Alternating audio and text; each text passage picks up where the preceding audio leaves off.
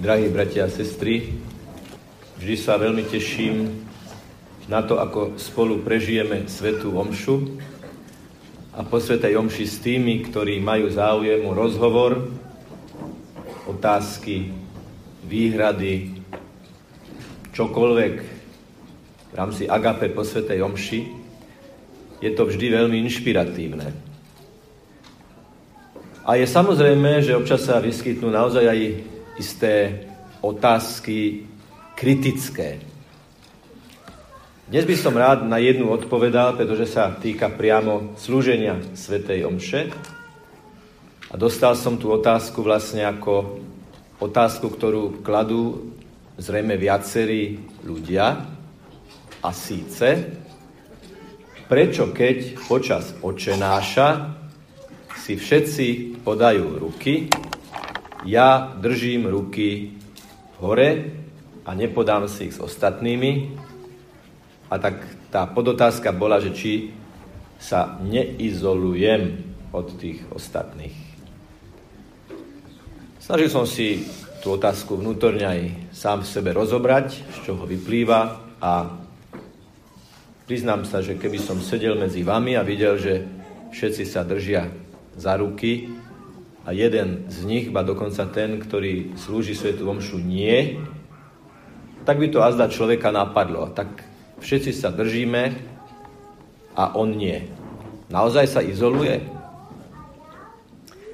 Tak odpoveď na túto otázku je jednoducho taká, že to gesto rozpažených rúk počas modlitby Otčenáša nie je improvizácia toho celebranta, že by mohol mať ruky aj zložené, aj takto, aj podané, ale v popise priebehu svätej omše je vyslovne napísané, že kňaz počas modlitby svätej omše, počas modlitby Otčenáša má rozpažené ruky. A to má svoj veľmi dobrý dôvod. Pretože už v katakombách, v prvých desaťročiach, storočiach kresťanskej éry sú kňazi Ježiša Krista vyobrazení takýmto spôsobom. Čiže to nie je gesto, ktoré niekto určil od písacieho stola, ale gesto vžité tradíciou, ktorá kedysi bola živou realitou v minulosti. A kňazi, keď sa modlili, aj keď sa modlili Otčenáš a slúžili svätú omšu, lebo tie rozpažené ruky sú v, vo svätej omši viackrát, sú identifikáciou kňaza s ukrižovaným Ježišom. Má to samozrejme aj starozákonné konotácie, pretože Židia sa modlili so zdvihnutými rukami. Je to aj gesto očakávania daru, aj otvorenosti voči Bohu, aj bezbrannosti pred Bohom. A v Novom zákone to nadobudlo ešte ten rozmer, že Kristov kňaz počas svätej omše viackrát má ruky v polohe, v akých ich mal Ježiš, ktorý bol ukrižovaný. To znamená, že áno, ja počas Otčenáša a každý kňaz počas Otčenáša podľa správnosti a podľa najstaršej liturgickej zažitej a zachovanej tradície sa pri modlitbe Pána stotožňuje s Pánom ako s tým, o kom svätý Pavol hovorí: beda by mi bolo, keby som ohlasoval čokoľvek iné ako Krista, a to ukrižovaného. Navyše mohli by sme urobiť celé duchovné cvičenia o tom, ako jednotlivé slova Otčenáša, ktoré hovoríme pri modlitbe vo vedomí živej a účinnej a nás zasahujúcej a dosahujúcej Božej prítomnosti, s týmto gestom rezonujú. Myslím, že najviac to iskrí, to gesto a tie slová vtedy, keď sa modlíme: odpusť nám naše viny, ako i my odpúšťame svojim vinníkom. Ježiš nás naučil modliť sa Otče náš. Ježiš nás naučil prosiť v Otče náši, aby nám Boh odpustil viny a sám zomrel na kríži, modliať sa za to, aby tie viny, o ktorých odpustenie prosíme, nám Boh odpustil. Ježiš s rozpaženými rukami na kríži hovorí: Oče, odpusť im, lebo nevedia, čo robia. A aby bolo jasné, že táto prosba, táto komunikácia s Bohom, komunikácia prostredníctvom modlitby Otče náša, je niečo, čo je vždy aktuálne a vždy to má dosah na náš konkrétny, nielen individuálny, aj spoločenský život, ako to už bolo naznačené v tom komentári. Je potrebné si uvedomiť, že aj Ježišovo narodenie a všetko to, čo sa deje počas éry kresťanskej, sa odohráva, aj to umieranie na kríži, aj to zmrtvých vstanie v nejakom konkrétnom kontexte. Lebo mohlo by nás prekvapiť, prečo potrebuje, prečo pokladá za dôležité svätý evanjelista Lukáš uvádzať nielen mená kňazov Annáša a Kajfáša, to by sme ešte rozumeli. Tak áno, v súvislosti s Ježišom nám evanjelista odpovedá a kontextualizuje s menami kňazov. Ale prečo tam musí byť, kto vtedy vládol, kto bol tetrarchom, kto bol správcom? To je ako keby sa to udialo dnes, a skúsme si to tak predstaviť, že by niekto vymenoval ústavných činiteľov u nás a povedal, že v tejto ére sa odohralo toto a toto. Sa narodil Ježiš. A je to celkom od veci to takto povedať, lebo Ježiš sa stále rodí. Ježiš sa stále rodí v spoločenstvách, ktoré ho prijímajú. Ježiš sa stále rodí počas obrátení a konverzií ľudí, ktorí po hrbolatých cestách kráčajú počas svojho života, Ježiša nájdu a zmenia popri svojich postojoch voči sebe, voči životu, voči ľuďom a najmä a predovšetkým a nadovšetko voči Bohu zmenia aj svoje vyžarovanie do spoločnosti, v ktorej žijú. A tá spoločnosť je nejakým spôsobom reprezentovaná tými, ktorých si ľudia zvolili. Nejakým spôsobom to aj odzrkadluje nálady medzi tými, ktorí volili alebo nevolili, alebo volili proti. A preto platí stále, že tieto mená majú povedať. To sa deje v nejakom konkrétnom čase, v nejakom konkrétnom priestore, tak ako my žijeme v nejakom konkrétnom čase a konkrétnom priestore. A Pán sa nás bude pýtať, keď budeme stať pred ním.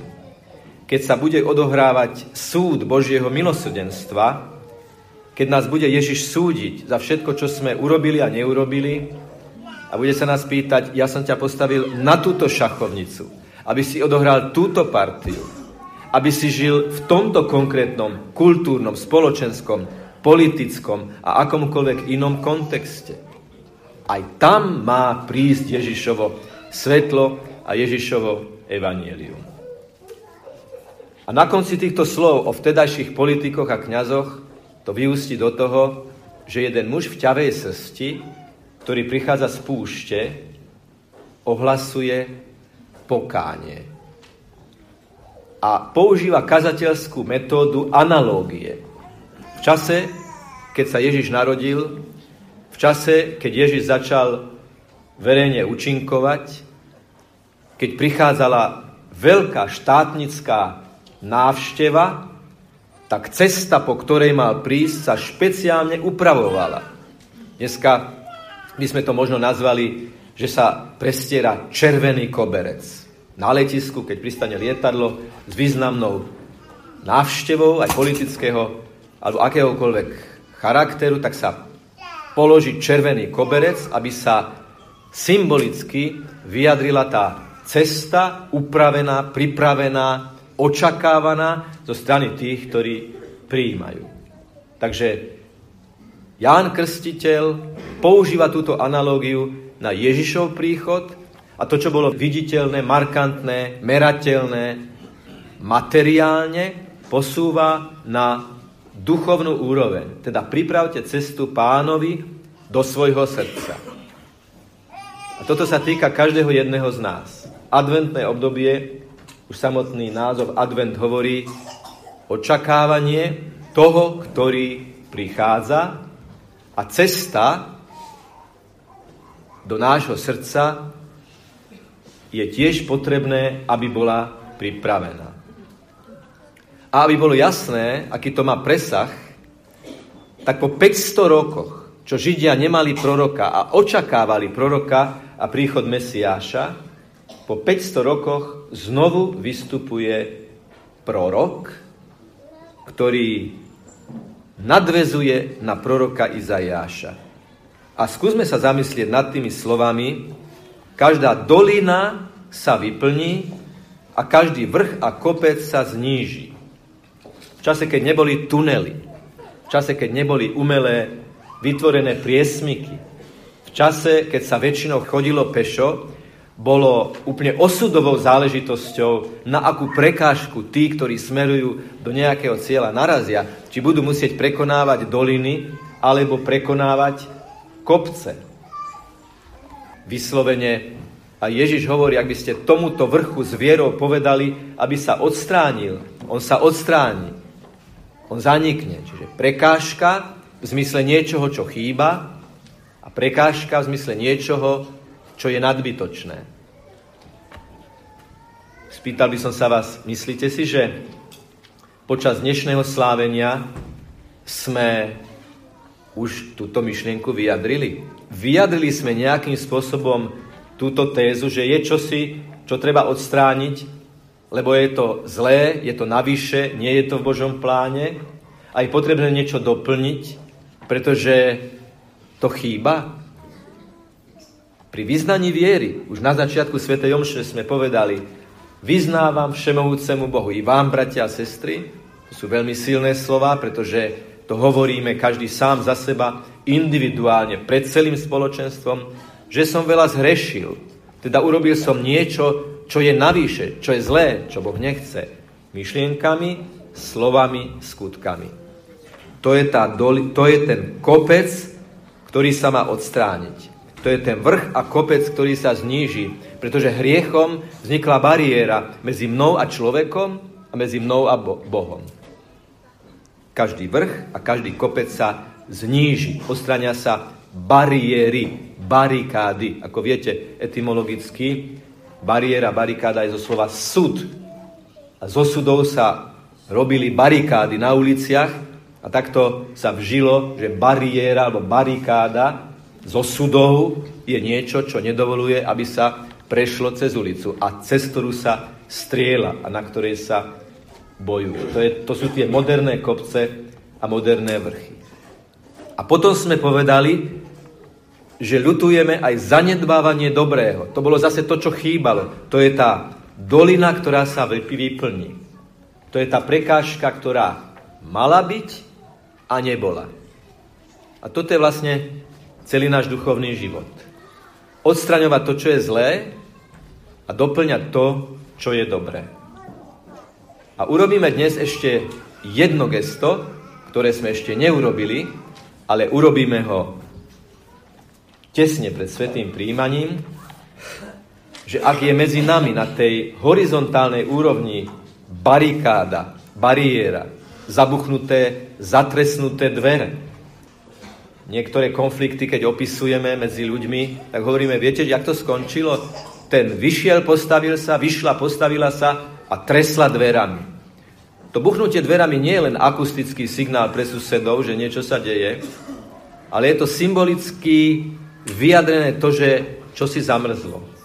Buď je to priepasť, ktorú treba zaplniť, alebo je to kopec, dolina, bariéra, barikáda, ktorú treba odstrániť a otvoriť. A my si, a liturgia s tým počíta, aby sme si podali ruky, a symbolicky s tým počíta práve vtedy, keď ideme prijímať nalámaný chlieb, ktorý aj chlebom spoločenstva, že povieme pokoj s tebou. Keď si my dvaja podáme ruky s kýmkoľvek z vás, čo tým vyjadrujeme? Čo vyjadríme tým, že si podáme pri znaku pokoja, keď s tým liturgia počíta ruky, že medzi nami nie je priepasť a medzi nami nie je barikáda. A je dobre si, pri tom, ako si podáme ruky, pokoj s tebou i s duchom tvojim, keď si to povieme, je dobré si položiť otázku pre svedomie, či je niekto, komu by som ruku nepodal. V adventnom období slávime, ako sa to niekedy hovorí, aj sviatky rodiny a sviatky spoločenstva.